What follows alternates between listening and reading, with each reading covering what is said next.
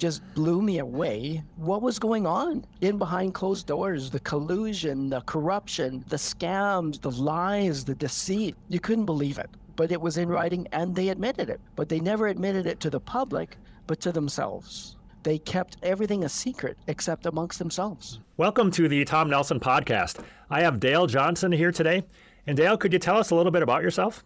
I've been an analyst for quite a few years. Uh, I worked for Northern Telecom, and then it became Nortel Networks as an analyst for their wireless equipment division.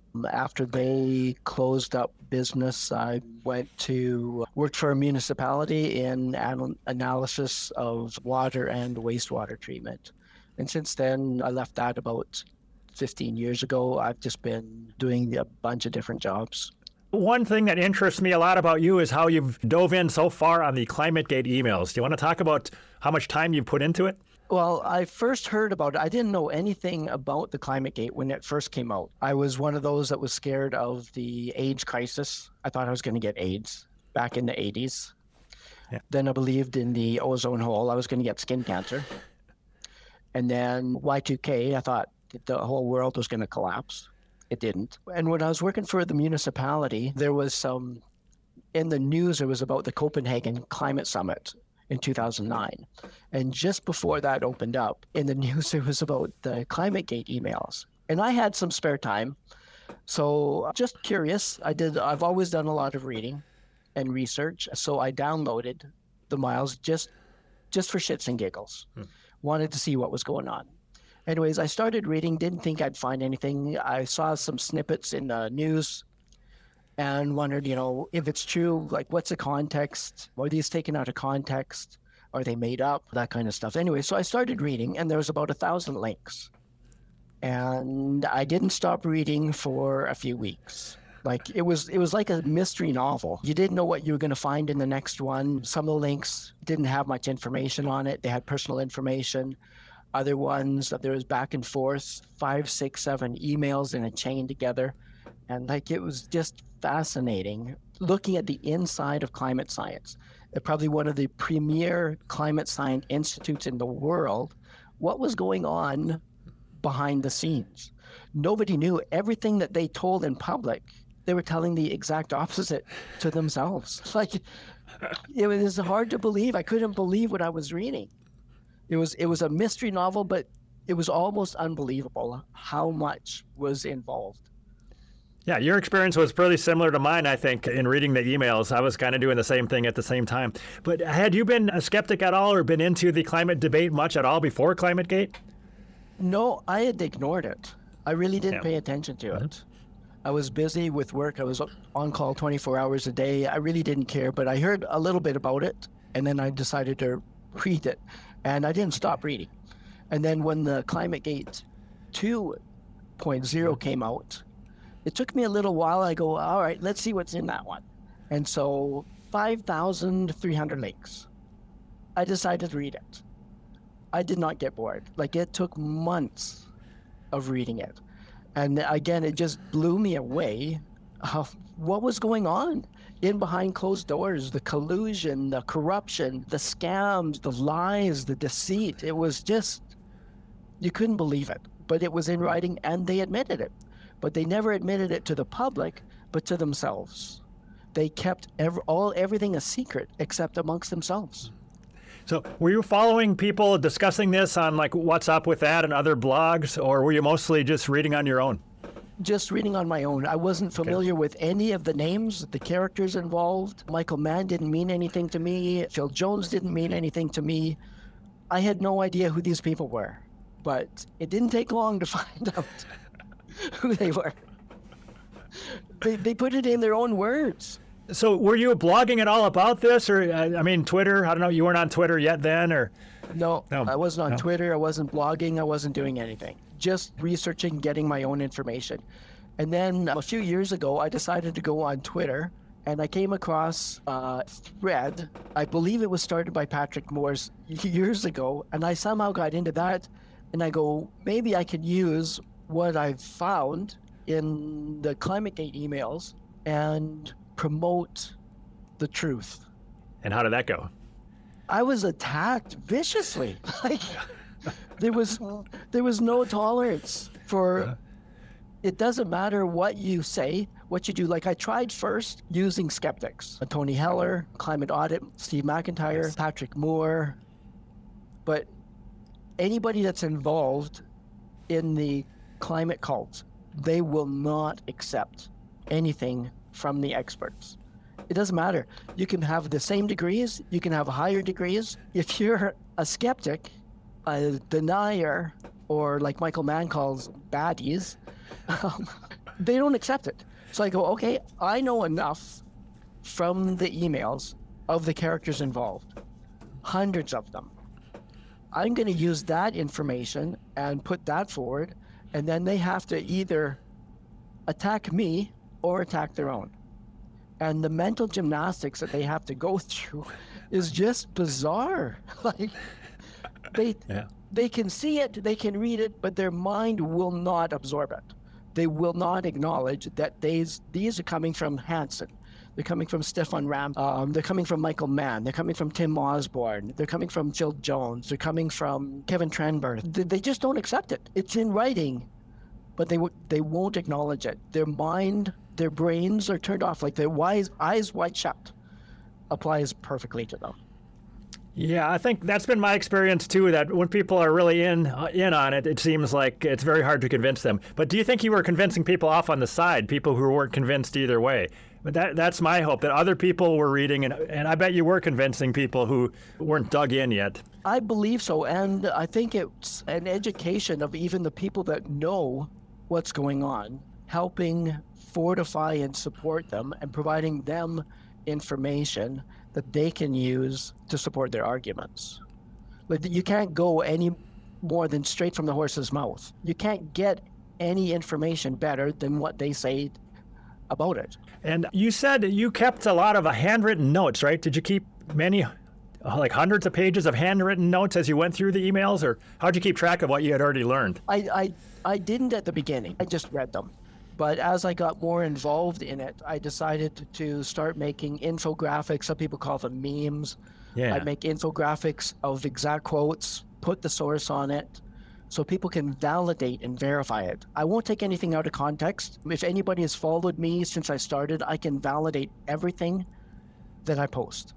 There's nothing out of context. The context may not be there, but the context doesn't change the meaning of what they said. It just rationalizes and explains why they said it and why they meant it. Yeah, so you'd put out uh, like a picture and you'd have the ClimateGate email number on there, right? The quote and the number, something like that? Yes. Yeah. yeah. Okay. And now that website has gone down for some reason, but you can still access it through the Wayback Machine. So everything's still available. It might take a few seconds longer to find it, but everything's still there. 5,300 some links and I'm guessing about three emails back and forth in each one. So there's over 15,000. And this is only, there's another 220,000 links yes. to emails that have never, ever been published. I, I don't think they ever will, but there's enough in these that destroys the, the cult, the climate cult. Yeah, I totally agree with that. Did you uh, end up reading any books about ClimateGate or watch the movie that had Phil Jones in it, anything like that in modern times? No, I read the ClimateGate emails, and then because of the characters involved, I decided to do some research on some of the characters in listening to some of their YouTube interviews, reading their blogs, newspaper articles, magazine interviews that they were in, in, and it's more information on there because some of them they don't expect to be challenged. Nobody goes, that doesn't make any sense. What are you talking about? And they get the white glove treatment, the red carpet treatment, and anything they say is valid to the to the interviewer, but it doesn't make sense to anybody else. Okay, so you were putting up these memes on Twitter under a, a, an account that's defunct now, or wh- what account did you use then? I used first off, I used B L A U B O K, but then I got that got suspended pretty quick after I had twenty eight thousand followers. Really? It was in the Trump heyday and through the 2016 and everybody was signing up that got suspended because i guess i was a little bit too abrupt and so then i started another one and i'm working now with a filipina she's a computer graphics and we use the name dawn it's it's not her real name We're doing that to protect her identity. She has been stalked. She is being stalked by some of these, the climate cultists, hmm. and she doesn't want to get involved. She's innocent. Graphic arts is her specialty. I do a lot of the research and help her with that. And then we use a guy that has a comedic background out of Vancouver. He gives advice on some of the more comedic aspects. He's done stand up, he's done cartoons, things like that. So it's a collaborative effort. I do, I've probably done most of the research and I help her with the uh, infographics. That's a pretty well known account, right? I think people are going to enjoy seeing this in the show description. I'll put the name of the account there, right? So people can go ahead and Yep, check it sure. out. Yeah, a lot of good stuff out there. I, when the inquiries happened, I think there was seven or eight of them happened after Yeah. the first climate gate was put online, leaked online. I thought something was going to happen in the investigations because it's it's in writing, deleting emails, telling people to delete emails, which was completely illegal. But the none of the inquiries asked for any other emails. They dealt with those thousand links and that was it. They whitewashed it. They said, "Oh, okay, the the Freedom of Information Act it was contravened, but the six month statute of limitations. That was it. End of show. Everybody can go home." And when the the five thousand were leaked online several years later, like two years later, nobody said anything. It was Yeah. quiet. Like Did you see any official investigation that looked like the people even read the emails? I didn't see any indication that they read the emails. no. When they were investigating, they didn't ask for any more emails. Right. Yeah. and there was articles out within the day of within Yes. a day or two of those 5000 links out saying there's nothing new here there's nothing to see. And i go how can you read 5000 links in a few hours? It doesn't make sense. It took me six months to go through it and kind of scan through them and make some uh, make some infographics and things like that. When i started to get more serious on it i took a book and there's pages and pages. Every single email every single link i made crib notes as to what the main thing is but there's so much in some of those emails like you could you could write a 26 volume encyclopedia set the things that happened are so strange and some of them they're extremely hilarious. You could do stand-up comedy you could do a sitcom and you wouldn't have to ad lib much. They make fools of themselves just by what they tell each other. The first thing that really struck me was the freedom of information. The people at Climate Research Unit at University of Anglia, they were the epicenter of ClimateGate. They bent over backwards trying to avoid the freedom of information requests. They would get a list from David Palmer, who is the information guru, and he would go, okay, these these are the only reasons we can not comply with the FOI requests. And so they would go through the list and they try to come up with something that might be pertinent so they, could- they wouldn't have to comply. But Jones, Phil Jones got into trouble because he stopped right away, stopped sending the information. So he dug his own hole. And when he wouldn't send the data, wouldn't release the data, he said, I spent 25 years doing this. I'm not going to give you the data. You're going to find something wrong Yes. with it. It's like, he says, I'd rather delete the data than give it to you. So he had an agenda to keep things secret.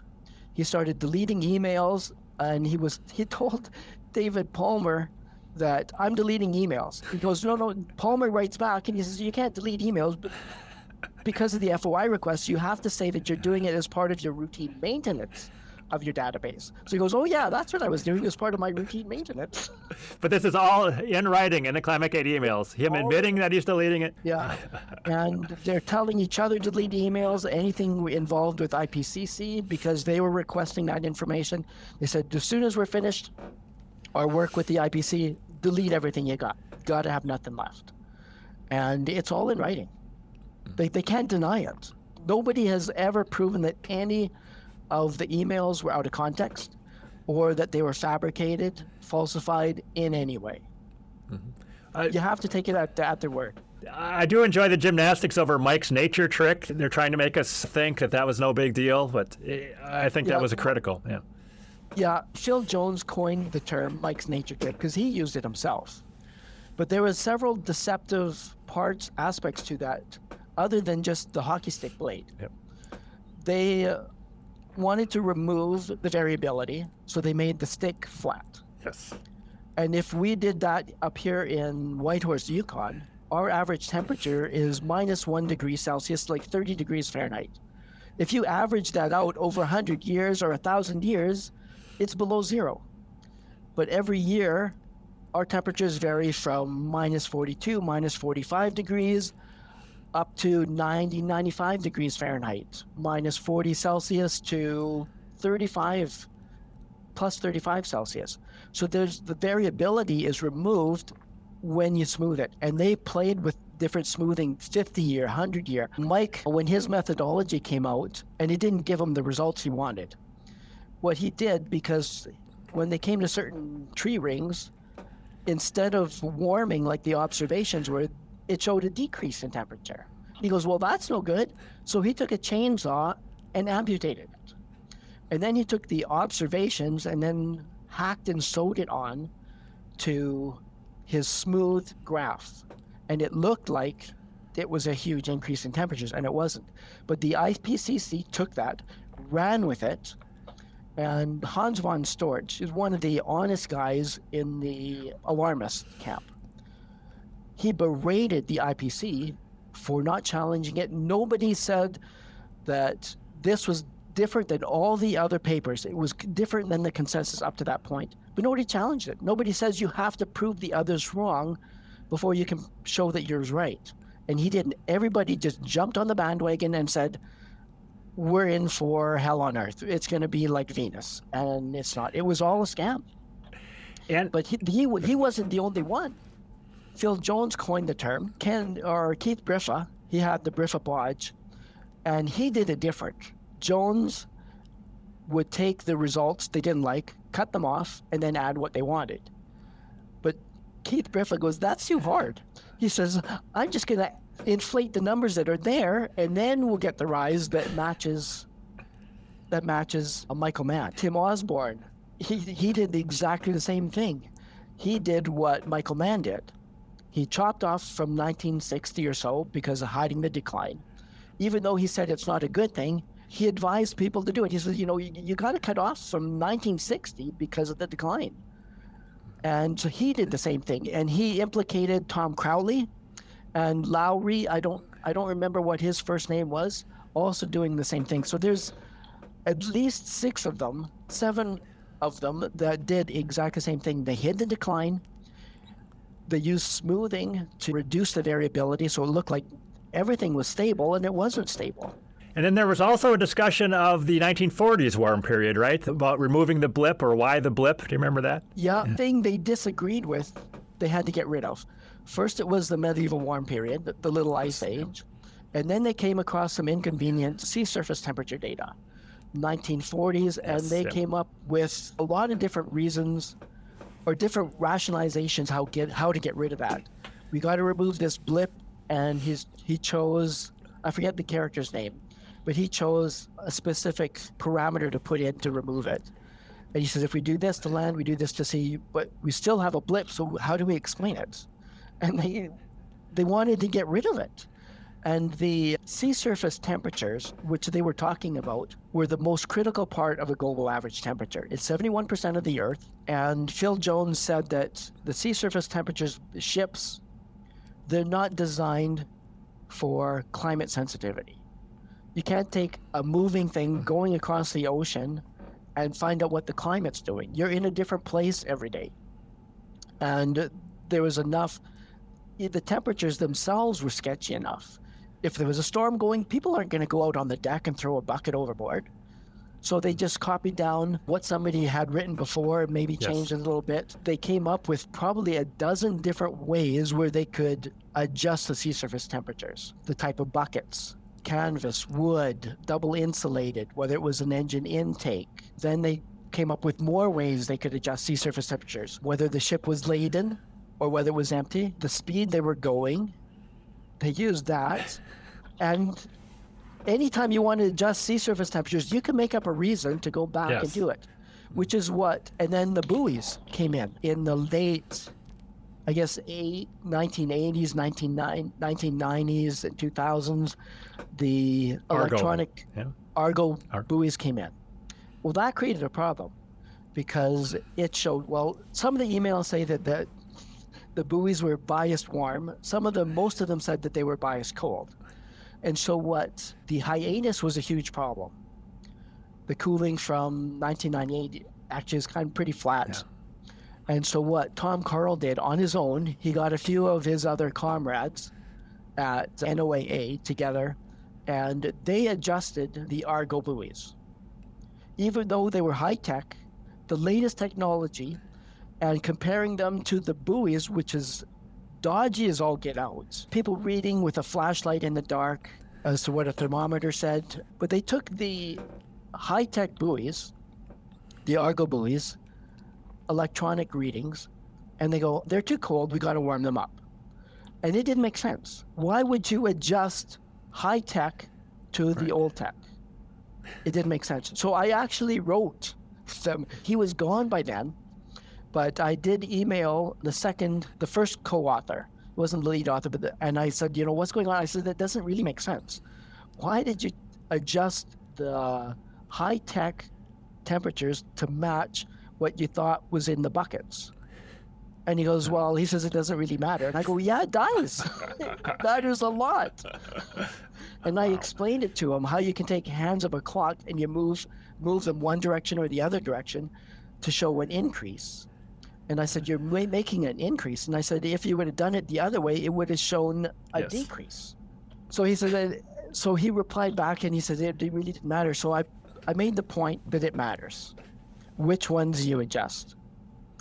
And he said, Well, it, it doesn't really matter. But he says, I didn't do the calculations. Here's the guy that worked with us. He did the calculation. So I mailed him. His name was Huang. H U A N G. And he he said it's just the way they came up with it in a meeting. They said, "Oh, hey, let's adjust the high tech stuff to the old, outdated, obsolete methodology." And he said, and it really doesn't matter because, and that was the, known as the the hiatus buster. Oh. They did it without going through the hierarchy. They did it on their own, but they attached NOAA's name on it, and they got scolded for doing that. But Huang wrote me back in an email, and he said, "It's all behind us now because he said two years later, we did we did another adjustment and we reversed what we did before. So they they cooled cooled the Argo buoys, and then two years later they go, nope, let's raise them back up again. So they can rationalize an adjustment, and then they can rationalize unrationalizing that adjustment and reverse it. That's the climate science.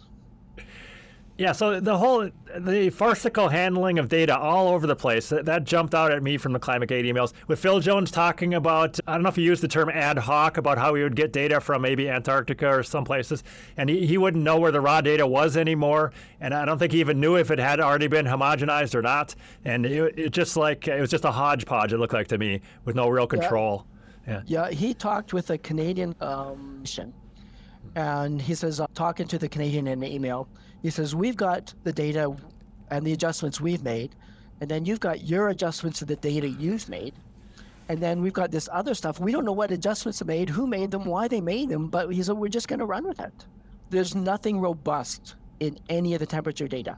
Phil Jones said, He says, We've got temperature for France, but he says it's different than the data that France has for France. How does that make sense to anybody?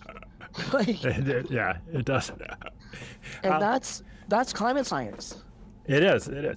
Do you have any comments on what they were writing about the Harry README file? I think that was pretty funny. Yeah, I can pull some of them. up. Yeah, yeah. Yeah, Harry README file is he was the programmer that was tasked with trying to make sense of the data, and he, like the guy, he could have been a comic.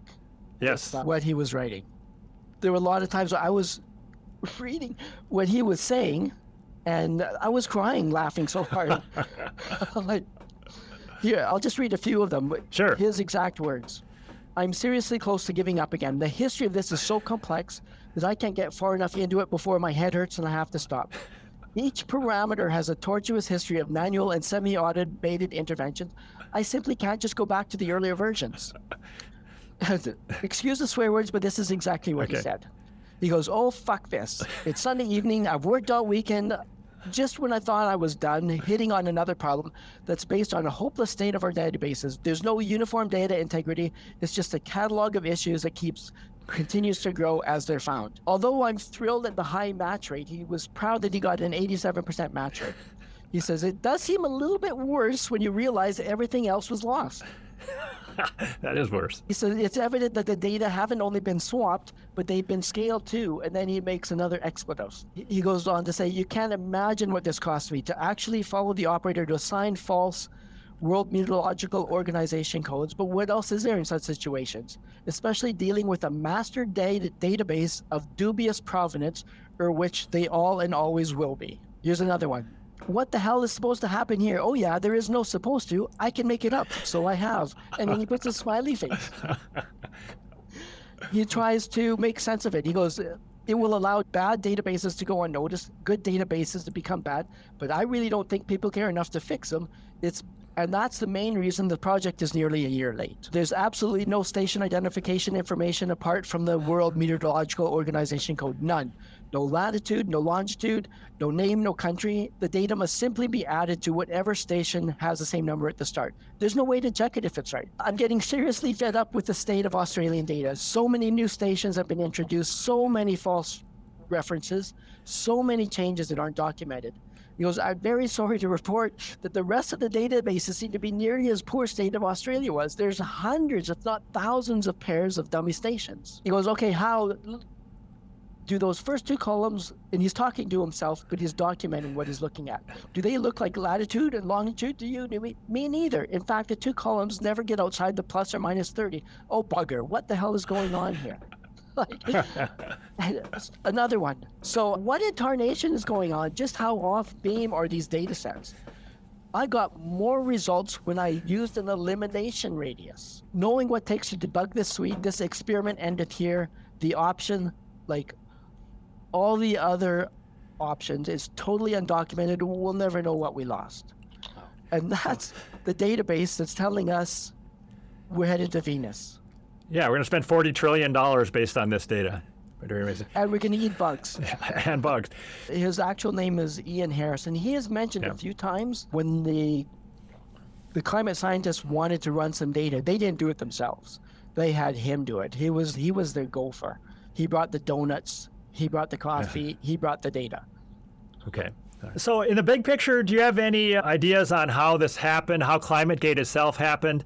Who did it? Was it were they packaging up this stuff for FOIA and then somebody released this package later, or what happened here? Nobody really knows who yeah. did it. Um, the person has never admitted to doing yeah. it, mm-hmm. but they had to have known what was going on in the inside and the refusals to deal with the Freedom of Information Act, because that's what the file was file was named Freedom of Information Act uh, in 2009. So he knew what was going on and how he got into it. I don't know. He must have been on the inside yeah. somehow as a contractor or some other involvement on the inside at climate climatic research unit in England because he knew what was going on. He had the first emails that came out, he just did a few word searches, downloaded yes. it, and was done. And I, I think he took all 220 some thousand emails at that time, but he only yeah. released the first one. Nothing happened, and then a couple years later, he released the second batch.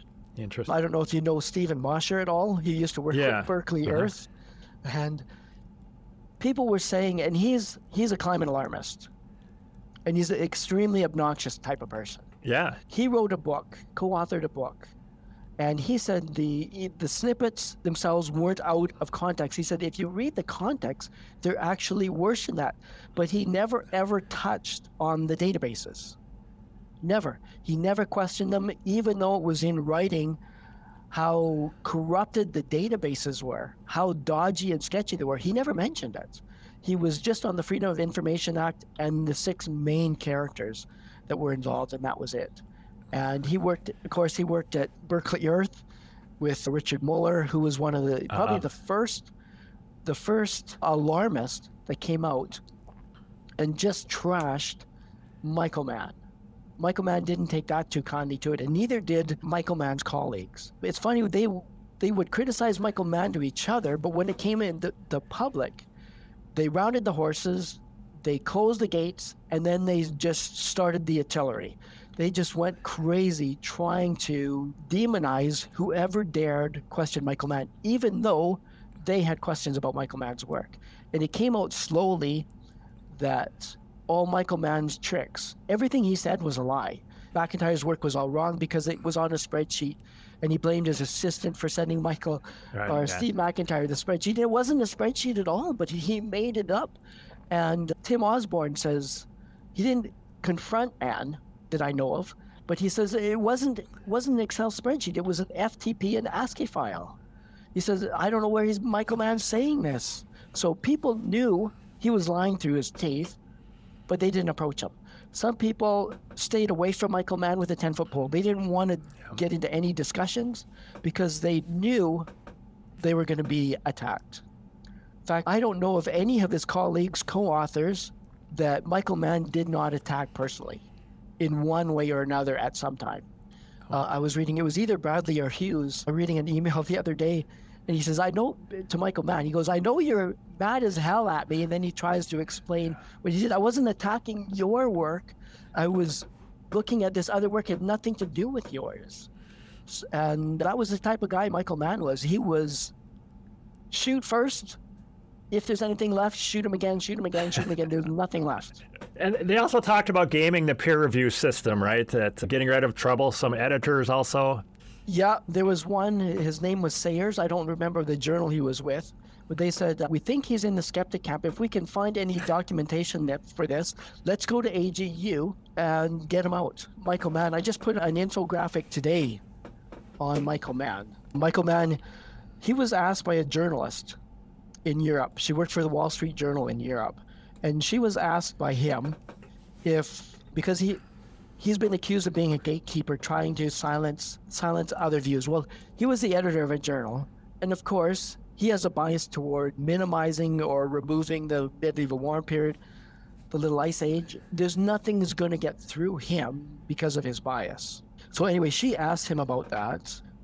This is a, her words to it, him in an email. Michael Mann, how do you respond to the critique that as a key part of the review processes of publications in the field of climate science as something other than a, as something of a gatekeeper that you have rejected and otherwise sought to suppress your work and contradicted your work. Michael Mann, I won't dignify that question with a response other than to say it betrays a deep naivety about the peer review process in science works and it buys into what I consider to be a rather offensive conspiracy theories that impugn that impugn the integrity of editors, reviewers in general, and myself in particular. But a few years before that, Soon paper came out. Harvard astrophysicists came out. They got published. So Michael Mann had conniptions. He goes, I think we have to stop considering climate research as a legitimate peer reviewed journal Perhaps we should encourage our colleagues in the climate research community to no longer submit to or cite papers in this journal. We would also need to consider what we tell at the request of our more reasonable colleagues who are currently on the editorial board. The pressure was put on the people at Climate Research Journal was so heavy, they had six editors leave because one paper got published. Hans von Storch, he was one of the ones that said, it's not worth it. I'm out of here. I'm not going to take that abuse. So six journal editors left because one skeptic paper got published. That's the type of pressure they put on anybody that did not toe the line. Michael Mann called it, they're not supporting the cause, which he used against Judith yeah. Curry. I don't know what she's doing. It's not helping the cause. Like, they have an agenda and they don't care what gets in the way. They're going over it and they're mowing down everything that's in the way. While the ClimateGate emails showed what they were doing and exposed it to the world. A very good analysis. What do you think is happening now eh, behind the scenes? Do you have any ideas what what's going on now with the adjusting of the data? Can you tell it all from the outside? It's pretty hard to tell when we can't read their emails now, isn't it? Yeah. yeah. Well, just what the emails that I've had with NOAA and I've emailed them too, but with the the hiatus buster. And then they reverse those changes two years later. You know they're still playing shenanigans. They can do whatever they want. Yeah. I wrote NOAA and I asked them about Tom Karl's statement in 1989. It says the the climate cooled from 1921 yes. to 1979. So I asked him, I says, do you have anything from that era, any pamphlets, documents, any graphs from that? We can validate that. And they go, we don't have it anymore. It's gone. We just have the updated stuff. Like they destroy the history. And then they use the plausible deniability. We don't have it anymore. We've updated it. And it's gone. Yeah. We can't get it back.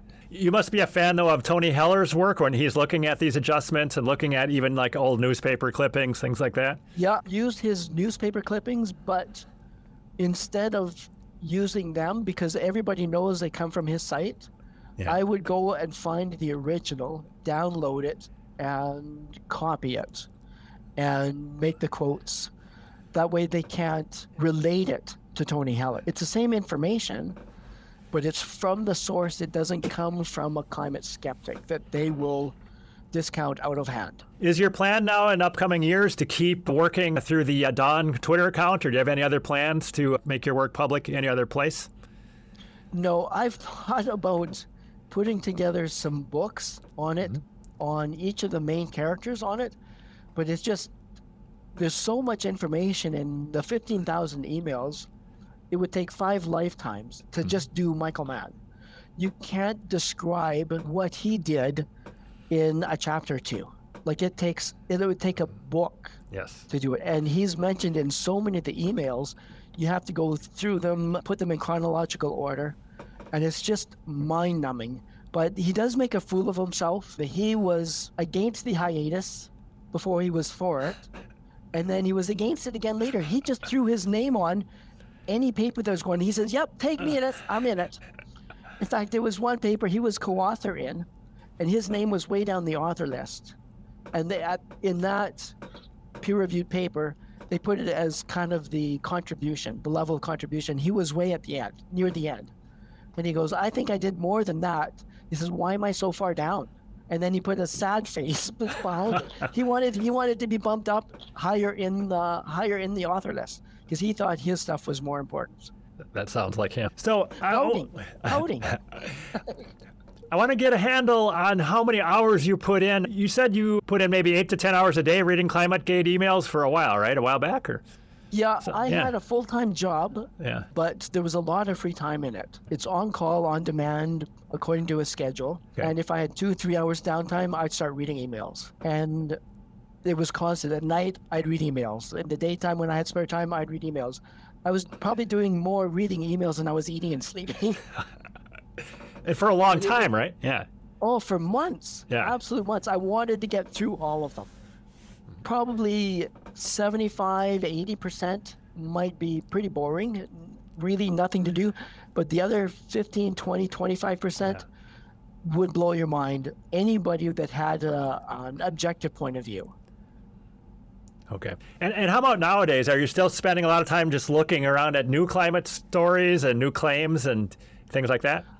I kind of stopped for the last year or so reading up on Katharine Hayhoe, yeah. Michael Mann's interviews and things like that. I've got enough information from the ClimateGate emails, reading the blogs like uh, what's the one by alarmists started in Europe, Climate. If they wanted to come up with something different to argue against a skeptic's paper, they would go to that website and put all the information on there. And there's about five or six of them. It was uh, co-founded by Michael Mann. A real climate, you mean, or? Yeah, that's the one. Yeah. Okay. And you can see the links that Phil Jones, when he was discussing things with people that asked him questions, he'd lay out eight links to that blog. That's how they'd answer. Or he'd go, go read the IPCC. I'm not, I'm not bothering with you. yeah, so, read 30,000, uh, 50,000 pages of the IPCC to find out what was going on. Okay. He, they wouldn't. Yeah. They didn't tolerate questions. Mm-hmm. None of them. I think Gavin, at some point, maybe in the ClimateGate email, said that he was going to make the data available in as impenetrable as possible format. Another question is: Are you a student of John Cook at all? Have you looked into his work much? As skeptical science? Yeah, yeah. Yeah, he blocked me because it didn't take very long but I was reading some skeptic stuff, and they put out the information on his 97% consensus. I found the his database. They never include the database in his paper. So nobody asked for the data, but somebody found it. An internet sleuth found it and put it online. So I was reading through that, and it was pretty funny. But the categorization, they were trying to use things on Mars, how to how they could relate to global warming on Earth. But the most interesting thing was they've included the forum of discussion that went into before that paper was written. They had a private, they thought was private discussion forum going back and forth, and uh, they're coming up with ideas. They started ideas for their PR campaign before anybody read any abstract. They were always going, all right, we need to get some names of journalists. We got to get some websites going. We got to plan the PR for this 97% consensus. And oh, yeah. they would use people from the blog, no credentials whatsoever, reading abstracts and then trying to make a decision themselves whether it was for global warming or whether it was against it, things like that. And one of the carrots that they put out, the rewards like John Cook put out was for they would become a co-author if they analyzed 2,000 abstracts. they could have been a dog catcher, a babysitter, anything. If they read and analyzed 2,000, they could be they could be a co-author in this paper that didn't have any database attached to it. That's pretty fun. And, and they also mm-hmm. had the Nazi pictures. They were Oh, really yeah. proud of the people had photoshopped them into Nazi uniforms because skeptical science had the SS. And Uh-huh. so they took that and they were actually really proud of the being photoshopped into Nazi uniforms until somebody found it, called them on it, then all of a sudden it was gone. But that information is still available on sites and Okay. it, it was thoroughly embarrassing. But they were, they were thrilled that people were making them appear to be Nazis because that's what they are. and one thing about skeptical science, I came across a skeptic who's who's a brainiac. I won't mention his name, but he u- he found an article by Naomi Oreskes, who was probably the first one that did the climate consensus. Yes. And anyway, she wrote a paper. It's not dated, but it was from her days of University of California, San Diego, that was talking about the cooling through the 1950s, 1960s, 1970s. Skeptical Science used to have that on their website, but when they found that it was inconvenient to their agenda, it was gone. But he had a copy of it, and he sent me a copy of it, and I've posted that it's a four-page article plus references, and whenever I post it, I CC in her, her Twitter account. She's she's never discussed anything, but and then she's gone to the extent of saying that the the cooling air wasn't real. And I go, yeah, it was. You said it was. How? What are you talking about? Like, they deny history. They delete it. They burn it.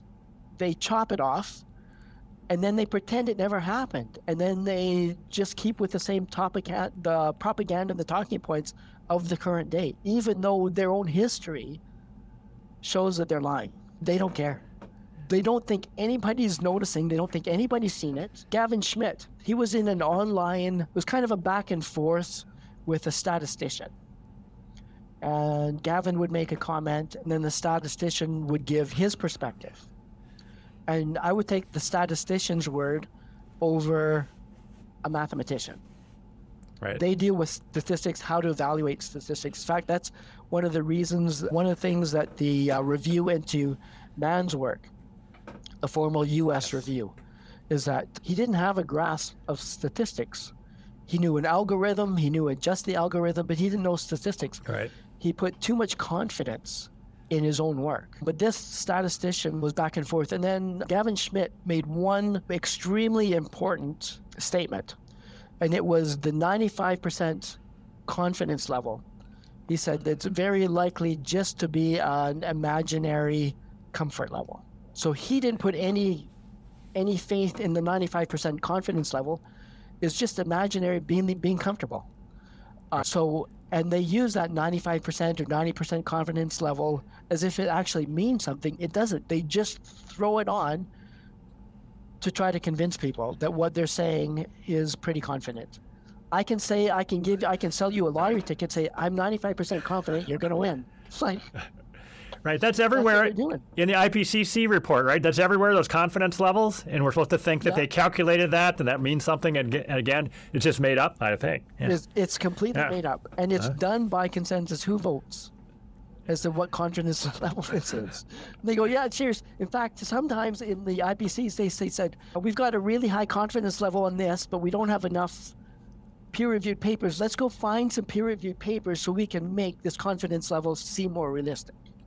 That's not science. That's circus. Do you have other points you'd like to make uh, before we wrap up this episode?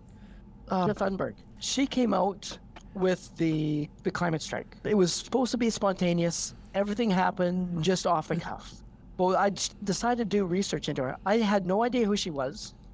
I heard about the climate strike, and then I started to read up on about her. I wasn't just reading mainstream media. I was trying to find it information from Sweden. Trying to find information from the United Kingdom, and I found an interesting interview, a YouTube interview from Swedish TV channel 5. They were a documentary channel, reality, docudramas, things like that. They weren't into the normal programming. Her parents approached that channel when she was 12 or 13 years old and tried to sell her as for an eight episode series. I don't know whether it's on climate or environment at the time. And she's 12 or 13 years old. This was two years before the climate strike started. They tried to pawn her off at that time.